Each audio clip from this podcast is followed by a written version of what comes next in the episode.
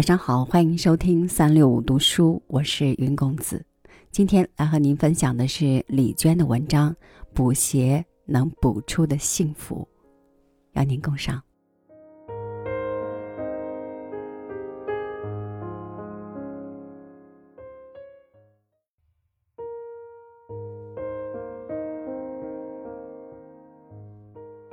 我妈进城，看到市场里补鞋子的生意好。也想干，可别人说干这行得先当徒弟，至少得跟师一年。他一天也不愿意跟，说：“那还用学吗？看一看就会了呗。”于是他跑到乌鲁木齐，把补鞋的全套工具搬回了家，往那儿一放，就是一整个冬天没法启动。他嫌人家鞋子臭，还是我叔叔厉害。他不怕臭，而且他才是真正的无师自通。我叔叔在把我们全家人的每一双鞋子都钉上鞋掌后，就自认实践到位，功夫到家了，张罗张罗便领了执照，开了张。可怜的开乌土老乡们不明真相，看他头发那么白，以为是老师傅，信任的不得了，纷纷把鞋子送来供他练习。看他煞有介事，叮叮当当的又敲又砸，一点儿都不敢怀疑。这么着混了一个多月，零花钱赚了几个不说，对补鞋叔叔还真摸索出了那么一套经验来。于是我妈又踌躇满志，准备再去一趟乌鲁木齐，再买一批皮扎、鞋跟、鞋底、鞋掌、底线、拉链等回来，要像模像样大干一场。他想让我去提这批货，我才不干呢！一个女孩背上扛个破麻袋，左手拎一串鞋底子，脖子上还挂几卷麻绳，走在乌鲁木齐的大街上，未免有些……反正我一开始就反对补鞋子，嫌丢人。对于我叔叔，最丢人的事莫过于别人把补好的鞋子又拿回来返修。现在村子小人情浓，就算干得不令人满意，大家也不好意思说，照样付了钱，谢了又谢，悄悄拿回家自己想法子修改。哪怕是连我叔叔自己都看不过去的某些作品，也能被面不改色的穿走。至于第二丢人的，则是手脚太慢，这个也不知被我妈唠叨过多少遍了。可我叔叔就是没法提速。要知道，我和我妈都是急性子，眼瞅着他老人家左手捏着鞋子，右手持着锥子，抖啊抖啊抖啊，瞄半天，终于瞄准了，像修表似的，将锥子一点一点、小心翼翼地扎进皮子，在皮子另一面摸索半天，才准确地套上底线。把面线抖啊抖啊抖啊的套上，再抖啊抖啊抖啊的拉进底线线圈。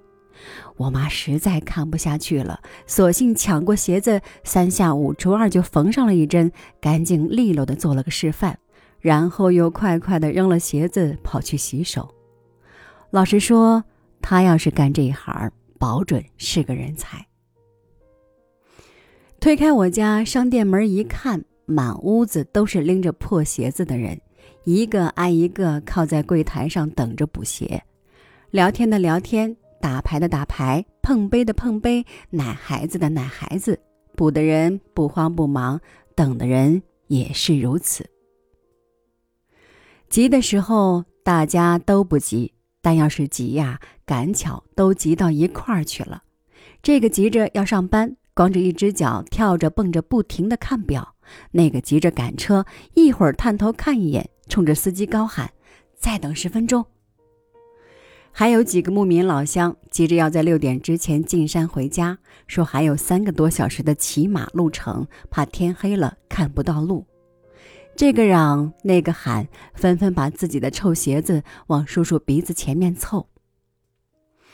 我叔叔手上正补着那一只鞋。鞋帮和鞋面只差一厘米就完全分家了，也亏了那人能把鞋穿成这样，还真是不容易。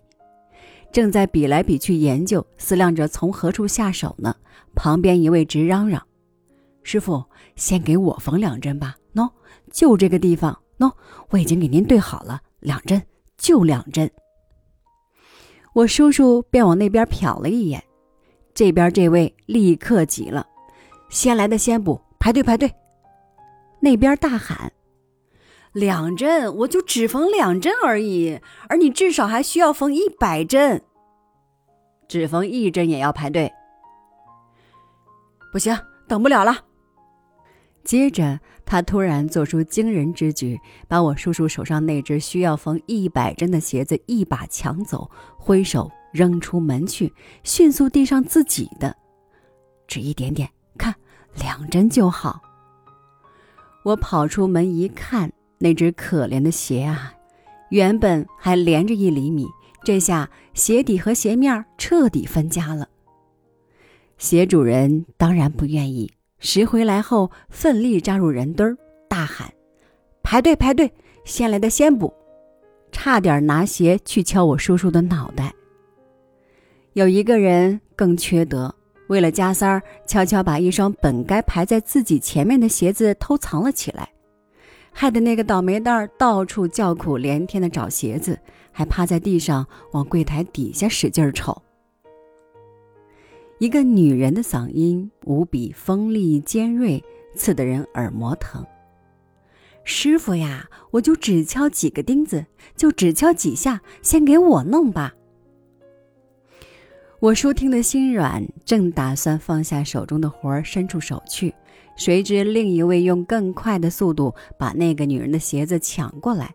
不就几个钉子吗？我来给他敲。师傅，你别停。然后他打开工具箱，找出榔头，往那儿一蹲，像模像样的抡起榔头钉了起来。